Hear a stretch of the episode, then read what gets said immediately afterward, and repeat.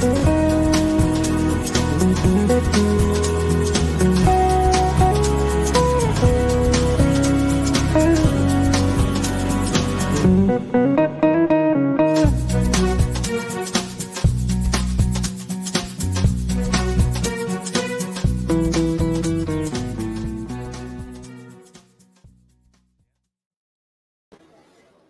morning, good afternoon, good evening, wherever you are in the world. Welcome to the Influential You podcast.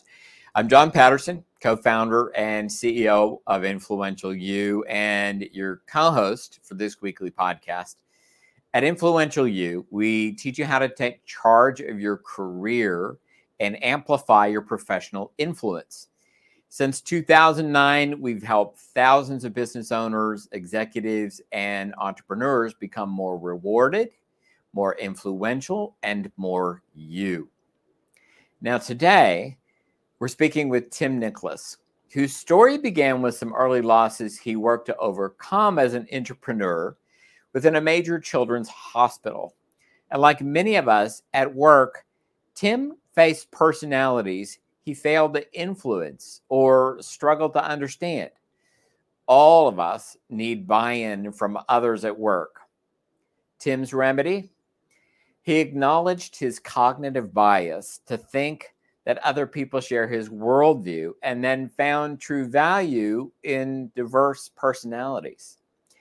Having first participated in our programs in 2011, my gosh, that's a long time ago. He still holds his role at the hospital, teaches now new fathers how to be new dads, and has recently joined the faculty at Influential You. And so, with that, Tim Nicholas, it's great to have you join us here at the podcast. Yeah, thanks for having me, John. It's a pleasure.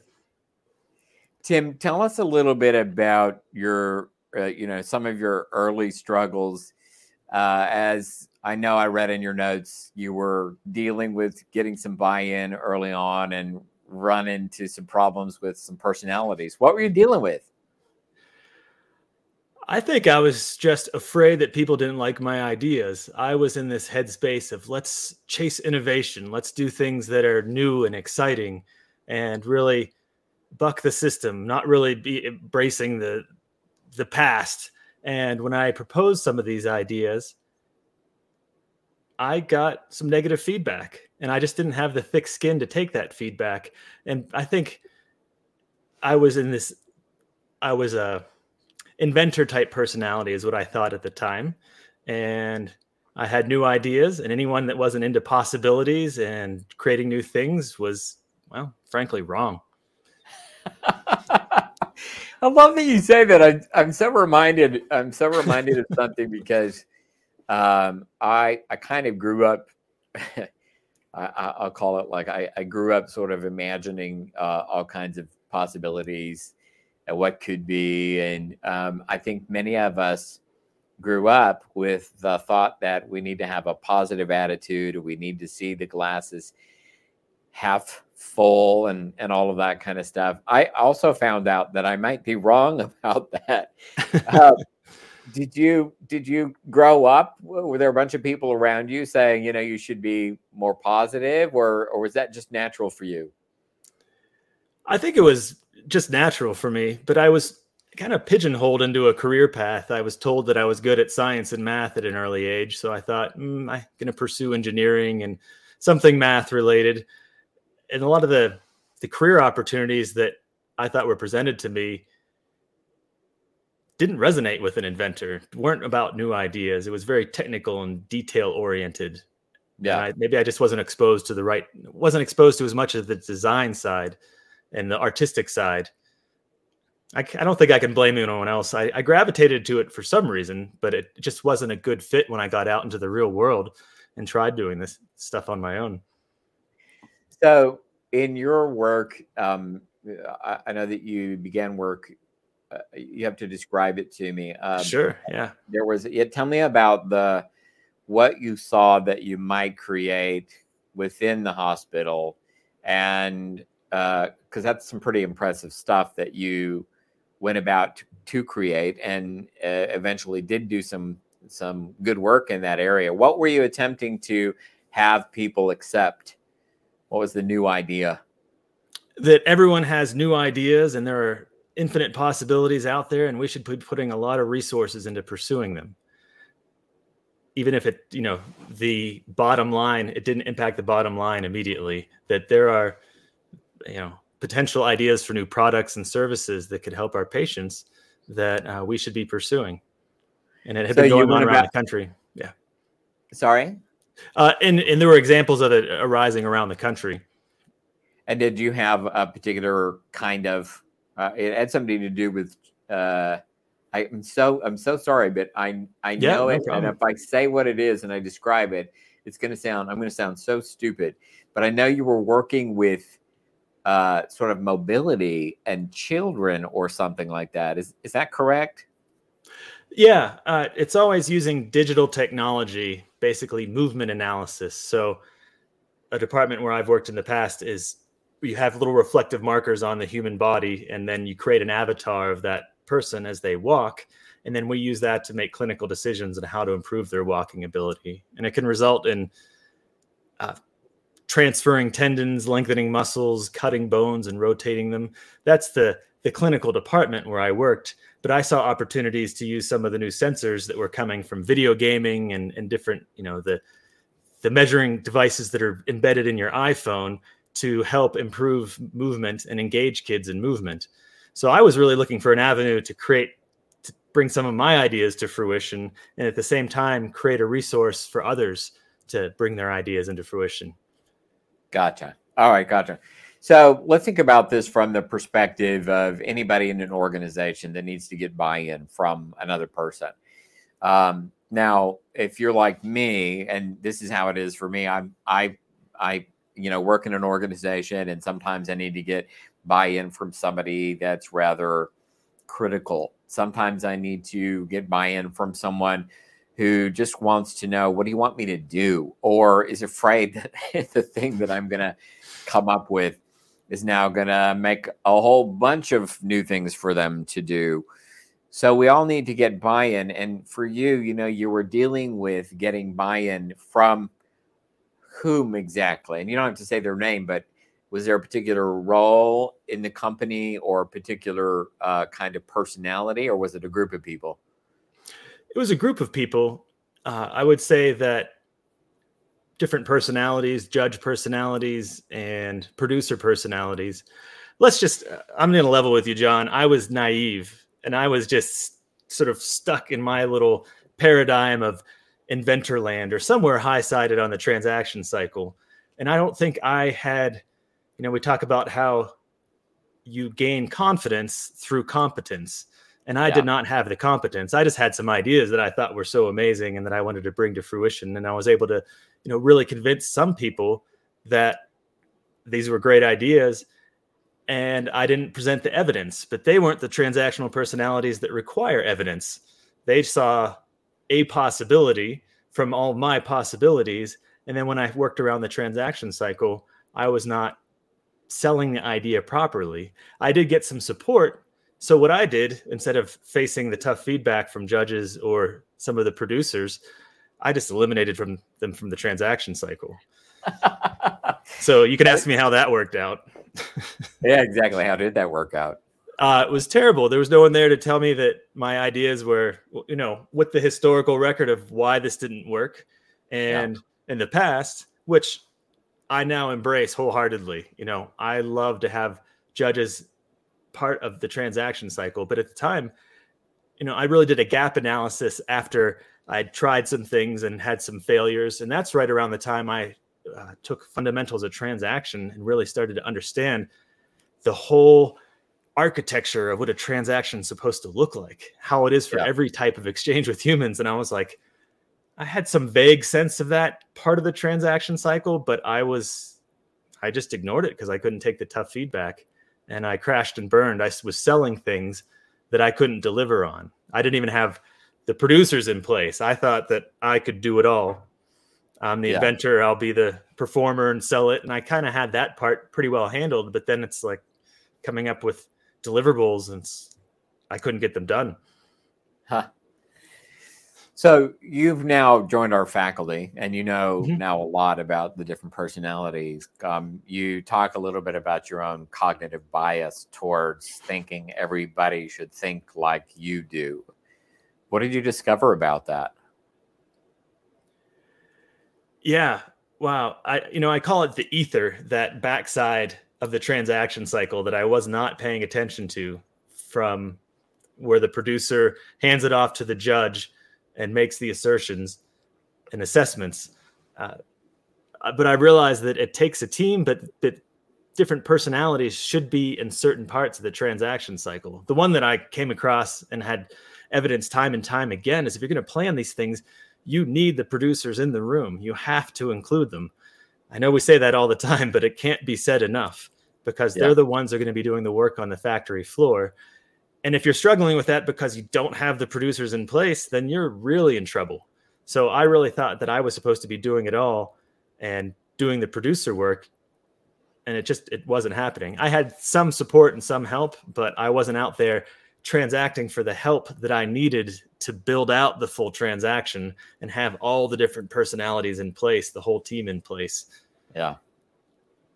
And even when I learned it, I still didn't get it. It took me years to get it because I've been studying with you guys now that it's we and I'm part of the team. You know, I took about, I went into uh, developing a tech startup to work on similar, similar technologies. And I even knew what I was doing wrong going into it, but there was something there that I just could not ask for the help or transact for the help that was needed. It was like, okay, no, we have to do this all ourselves. I had a business partner and let's do this all ourselves and then we'll have some, you know, funding and then we'll bring on the team. And that's Mm. I don't think that's the right order. Some people can do it and that's amazing, but it was not working for me. And do you think this is um, mostly you as an inventor personality just dealing with the things uh, an inventor personality normally deals with? Or is this a lot of just your own personal journey? Were you, you know, struggling with anything else about yourself? Did you think you were somehow flawed? Did you, what, what were you dealing with about all that? Boy, that's a loaded question. I would It say is. everything across the board. You know, part of it's I have two cognitive biases that I'm unique and different than everyone else, and that the other one is that at the same time I still think that everyone thinks the same way that I do, and if they don't, that they're wrong. So somehow I create this paradox where I'm stuck in both camps. I would say that I had been focusing in research and very technical work, very producer engineering type work. And it, it just wasn't what I wanted to be doing. It, it, creating new things and working with people and building collaborations and possibilities and getting people excited about what we could build. And with all the technology that's coming down, that it's being developed in medical technology, it was just like we should be doing something amazing. So it was this I was certainly driven to to create something new and something great, but I just wasn't facing my own naivete and slash conceit. Like I thought I should be able to do this all, yet something there was some underlying fear that you know you hear it all the time imposter syndrome it's now cliche you hear it in the media so much but sometimes imposter syndrome is valid because you haven't developed the competence to have the confidence. So I actually went back and took a bunch of MBA classes, got certificate in biotechnology and entrepreneurship as a result of taking fundamentals and tra- uh, of transaction. I went back to school for probably three years to build my competence to be able to to develop some of these ideas, and that led into the startup. Um, but I think my business partner and I worked on that for several years using movement controlled video gaming Yep. to yeah to engage kids in movement games where multiple kids with different levels of ability could all play. It was you know it seemed altruistic, it seemed great, and but I just I didn't have that good sense of the probability that something was going to fail. In my mind, I had this. It was the worst combination. It was inventor mind where I see the certainty. This is just how the future is going to be. And then there, there was some a dash of magical thinking in there because I would have these strings of success. I'm like, see, this is destined to happen. And then something would come and punch me in the jaw. And I'd be like, wait, no, that's not supposed to happen. What's going on? And it just, it left me with a lack of, I would say, resiliency and yeah, I don't know what it was exactly, but right.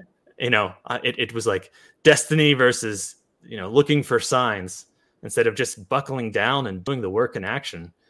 So, all right. So you've now studied a lot. It sounds like you've had um, some real insights into yourself and what makes you tick and why sure, you are the yeah. way you are and your own personality and transactional behavior. And um, I know from, you know, from having worked with you, you know quite a bit now about your own personality. You learned a lot about working with the other personalities and – how to address transactions with those others.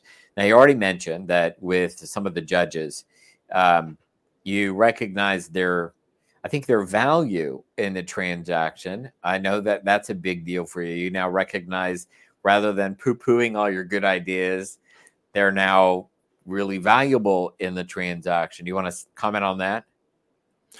Yeah, it's my favorite thing. I consider myself a PR agent for judges. They get a bad rap because, you know, they're skeptical and critical and confrontational, but I didn't realize how much they love people and how mm. much they just care so much about protecting the business and your security and their security and and being the guardian of the bottom line that I had them completely wrong.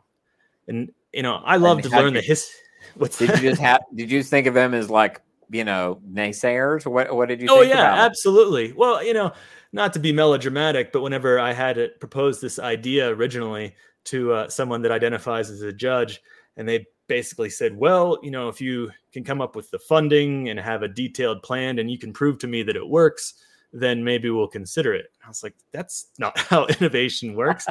And i just had this vision of him just crushing my soul or you know like in the aztecs would reach in and cut your heart out and lay it out and just it, watching it you know become emaciated in the sun. That, that was the visual i had. Instead yeah. of just someone who cared for me and cared for uh, what our mission was just doing the right thing.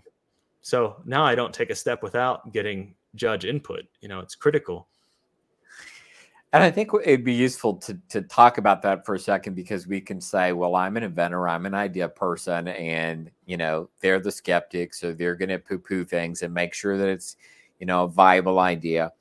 If we talk to people now about working with the judge, so as you know, we talk about the inventor and the judge working together in the planning area of things yeah. What do you, what do you enjoy most about now working with the judge now that you're friends with them?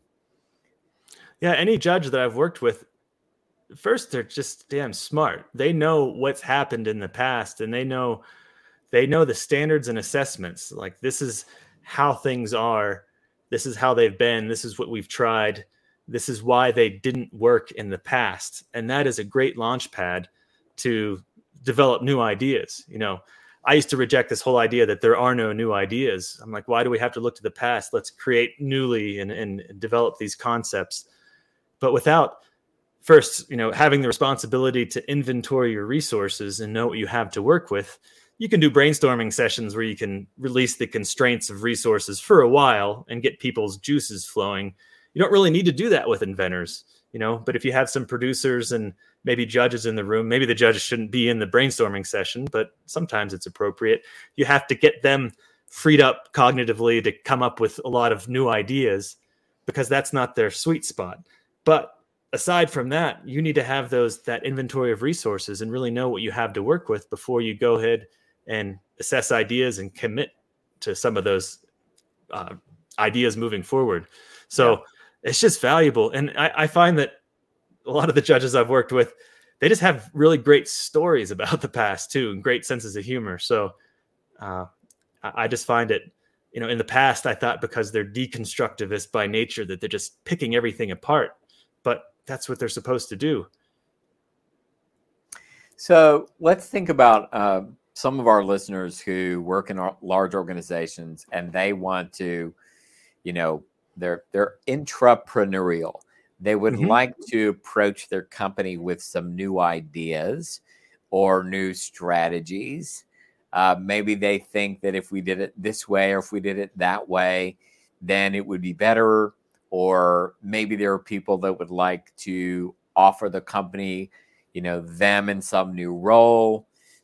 How would you advise people, given what you now know about personality, how would you advise people to approach that situation, uh, given what you now know about personality? Yeah, you have to keep every personality in mind and you have to identify depending on the size of the organization, you know, if it's a small company, you might only be working with a couple of people. You might not have all the personalities represented. But when you're dealing with a judge, you want evidence. And when you're working with inventors, you want to present it in such a way that perhaps they think it's their idea. I think, but at the bottom, eh, you know, the starting point is to make sure that you're doing your job and you're doing it well and you're providing value. And I think it's very beneficial to educate whoever it is you're working with or selling this idea to on the transaction cycle or transactional personalities. And if it's not our work, there's different versions that they might be able to use to just say, look, this is how I think, this is how you think, but this is where my real value of help is, and be able to demonstrate what your strength and your value of help is before you know moving forward. And of course you know you want to be clear on your aims and what the aims of the organization and those individuals are. Mm. always comes down to aims step one. Yeah absolutely. Step one. All right well um, is there anything that we should know about life now? For you. Yeah uh, I'm, a family man i've got two little girls a three-year-old and a six-year-old daughter and i've been married it'll be 10 years now so I actually started doing this work before I got married. It seems hard to believe. So my wife and I are celebrating our 10th anniversary. And I, you know, a couple years ago, studying with you and with Kirkland, I was talking to Kirkland. I'm like, how do I really master this work? I had reached out to him after the startup kind of crashed and burned. I don't even know if crashed and burn is the word. It never quite got off the ground, so it couldn't yeah. have that descent to crash and burn. I'm like, you know what? I know this stuff, but I'm not applying it. I need to immerse myself in the environment. And he, you know, so I took some higher level courses and they've been fantastic. And I said, Well, how do I really learn this stuff? And he goes, Well, come work with us. And it had never occurred to me. Like that wasn't even a possibility on my radar. And he, and he proposed some different options. And so learning to teach and present in workshops, uh, support clients as a client manager, all those different things have, you know, I get the opportunity to work with you and with Kirkland and Josh and Liz and Marnie, you know, just that list, Drew, uh, Daryl, I don't want to leave anyone out, but it's just that environment where influential you practices what it preaches. And there's a way to transact through anything. And, even just in the past few weeks, I've really come to grips with some things that I have not been transacting powerfully. As I get different areas handled, I'm like, well, well, that's an exchange with human beings, and I have an aim in that condition of life. You know, I have access to world class medical help, and I want to get in better shape and you know be more flexible, stronger, faster. Why am I not transacting for help with all these experts that I know? Mm. The help is out there, and as I present myself as valuable help to others it's just I would say one thing, not to ramble on here, but I just took myself too damn seriously and I was afraid to ask for help and admit that I didn't know how to do things. Yeah. Once, you know, and I'm not through that storm yet, I don't think, but uh, you know, the more I embrace it, the more things just work. Stuff doesn't have to be hard. You don't have to struggle. You can actually just transact and get the help you need and at the same time help other people and it, it works really beautifully. Now you recently revealed to me that you are dealing with adhd and that's a sort of something that you weren't really dealing with in a powerful way and now are beginning to. Anything you want to say about that? Sure you know i thought of myself as an inventor for many years. And one day my wife pointed out, and she hasn't taken the work, but you know how you have a spouse and they just, she's done some courses. just knows the work. And she goes, I think you just think you're supposed to be an inventor. I was like, oh, that hurts, you know, because I think I'm supposed to have all these great ideas. And, but I realized something that I love being with people and I do really live in the moment. I'm not the, the outgoing, you know, super gregarious performer, but I think at the, the, end of the day, I really live in the moment. I value relationships. Whenever things become stressful, I look around. I'm like, is everyone okay? And yeah, you know, that's a telltale sign that I might be a performer. It doesn't matter whether I'm truly in the performer camp or the inventor camp, but I would sort of grapple with, well, you know, maybe I have ADHD. I've got all these, you know, check off the boxes. I'm not hyper. I don't interrupt people and and come across as someone who's all over the place. But on the flip side, I overcompensate because I'm just sort of thinking through things and filtering things before they come out. But then I really learned about performers and I thought, you know what? Maybe I don't have ADHD. Maybe, you know, being in the moment and moving on to the next thing and forgetting things and and having weak follow through, maybe I'm just a performer. Uh. And so I don't know what the real answer is. I think I avoided it, but just it turns out that just facing your own naivete, as Drew always says, just hunt it down. And it, it's so rampant with me once I identified it, just even in the past month or so, being able to transact for help and let people know where you need help. You know, I just yeah. pretended I had everything handled. And I don't want to say that in the past tense. I pretend, I'll say we pretend, whoever it is that's in this camp with me, and I'm sure this will resonate with some people, just pretend that we have everything handled. And really, it's a, a facade. And in some cases, and we just need to face the music and ask for some help. And people understand. Yeah. And, right. you know, yeah, and it really you you just have to remember, oh, I do have valuable help to extend to other people. They can help me with this, and I can help me with this, or I can help them with this. You know, and when my wife sees this, she's gonna be like, "This is what I've been saying for almost ten years now." So, sorry, honey. Yes, thank her for thank her for us.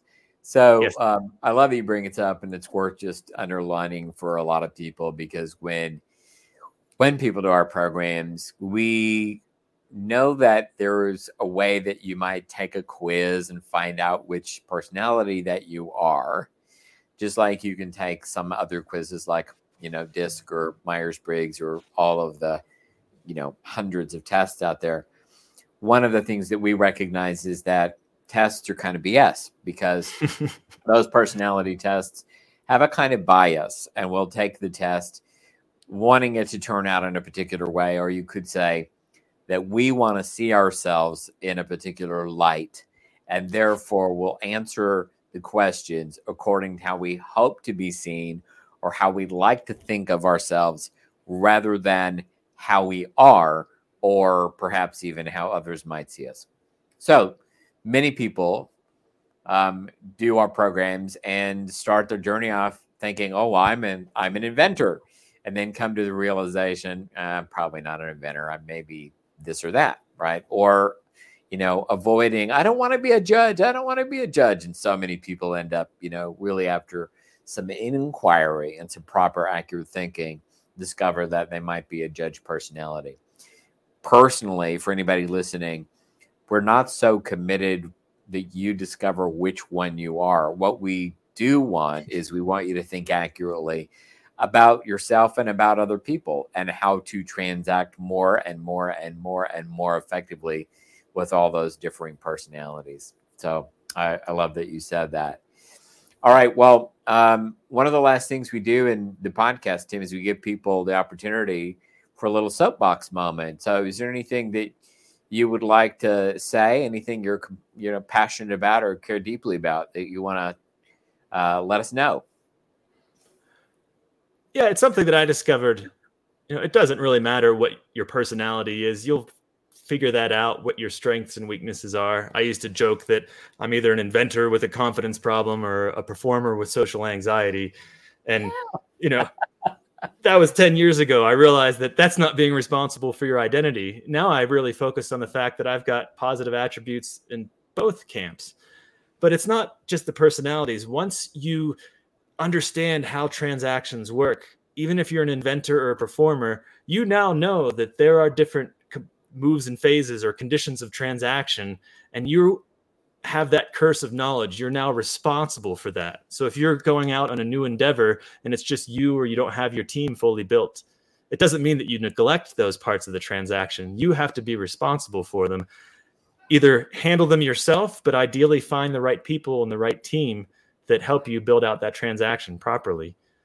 And you know, I would say the other sort of red flag you want to look for is if you're an inventor and you're doing it all, don't just then hand off things completely. You have to be responsible for managing it. I think that we have this tendency to just say, "Okay, uh, someone else is doing that; they're they're handling it." You have to make sure it comes to plan. There is maintenance, there is management involved, and it's a, a pitfall of many entrepreneurs. I think Gerber says it in the E Myth that so many entrepreneurs do that. They get the help and then they kind of step away from the business and they have to go back and and kind of save it in the future. So just being responsible for the totality of the transaction cycle is going to pay off dividends. That's great. Well, Tim, thanks so much for being with us today. It's a pleasure to have you with us and to share your knowledge and your journey with people. So thanks a lot. Thank you, John. Appreciate it. All right. Well, if you'd like to know more about us, then you can go to influentialu.global and explore our, course, our courses, consulting, uh, our conferences. We offer a four year curriculum for those seeking an advanced experience. However, if you're new to Influential You, we recommend you start with Thrive self guided training.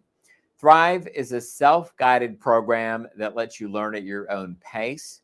Thrive members enjoy weekly live e coaching sessions and an ever expanding library of exclusive video lessons with our faculty, thought leaders, and industry experts. You'll get proven proprietary tools to accurately assess your career and develop a realistic strategy to achieve your aims faster. Your membership also includes chat access to faculty, plus discounts to our transformative conferences. Sign up today and use promo code 20OFF for a 20% discount on the monthly subscription. That's coupon code 20OFF. Next week, we're going to interview Sean Gillespie. He's a successful artist who realized that sometimes his idea is not the best idea. In fact, Sean is a great example of a solopreneur who found new freedom productivity, and big financial wins by putting together an effective team. You're not going to want to miss talking with Sean. We love him to death. He's been around with us for a long time. Thank you so much for joining us today. Each week, we stream live at 2 p.m. Pacific on our website, Facebook, LinkedIn, or YouTube, so you can easily share this with others. You can also subscribe on iTunes, Stitcher, or any place you get your podcasts. Check out our show notes for links to connect with our guests, plus links to websites, books, or special downloads we talked about on today's episode. This, this podcast is made possible by the Influential You staff, members, and members, uh, mentors around the world. Special thanks to our executive producer, Tyson Crandall, with contributions from Michael Teehee, Joey Anderley, Daryl Anderley, and Paul West. The Influential You podcast is produced by Influence Ecology LLC in Ventura, California. This episode was recorded on August 10th, 2022, and the podcast theme is by Chris Standring, entitled Fast Trade Everywhere. If you haven't yet offered a rating review, I ask that you take a moment, go to iTunes or your podcast app, and let us know what you think. This helps us more than you know.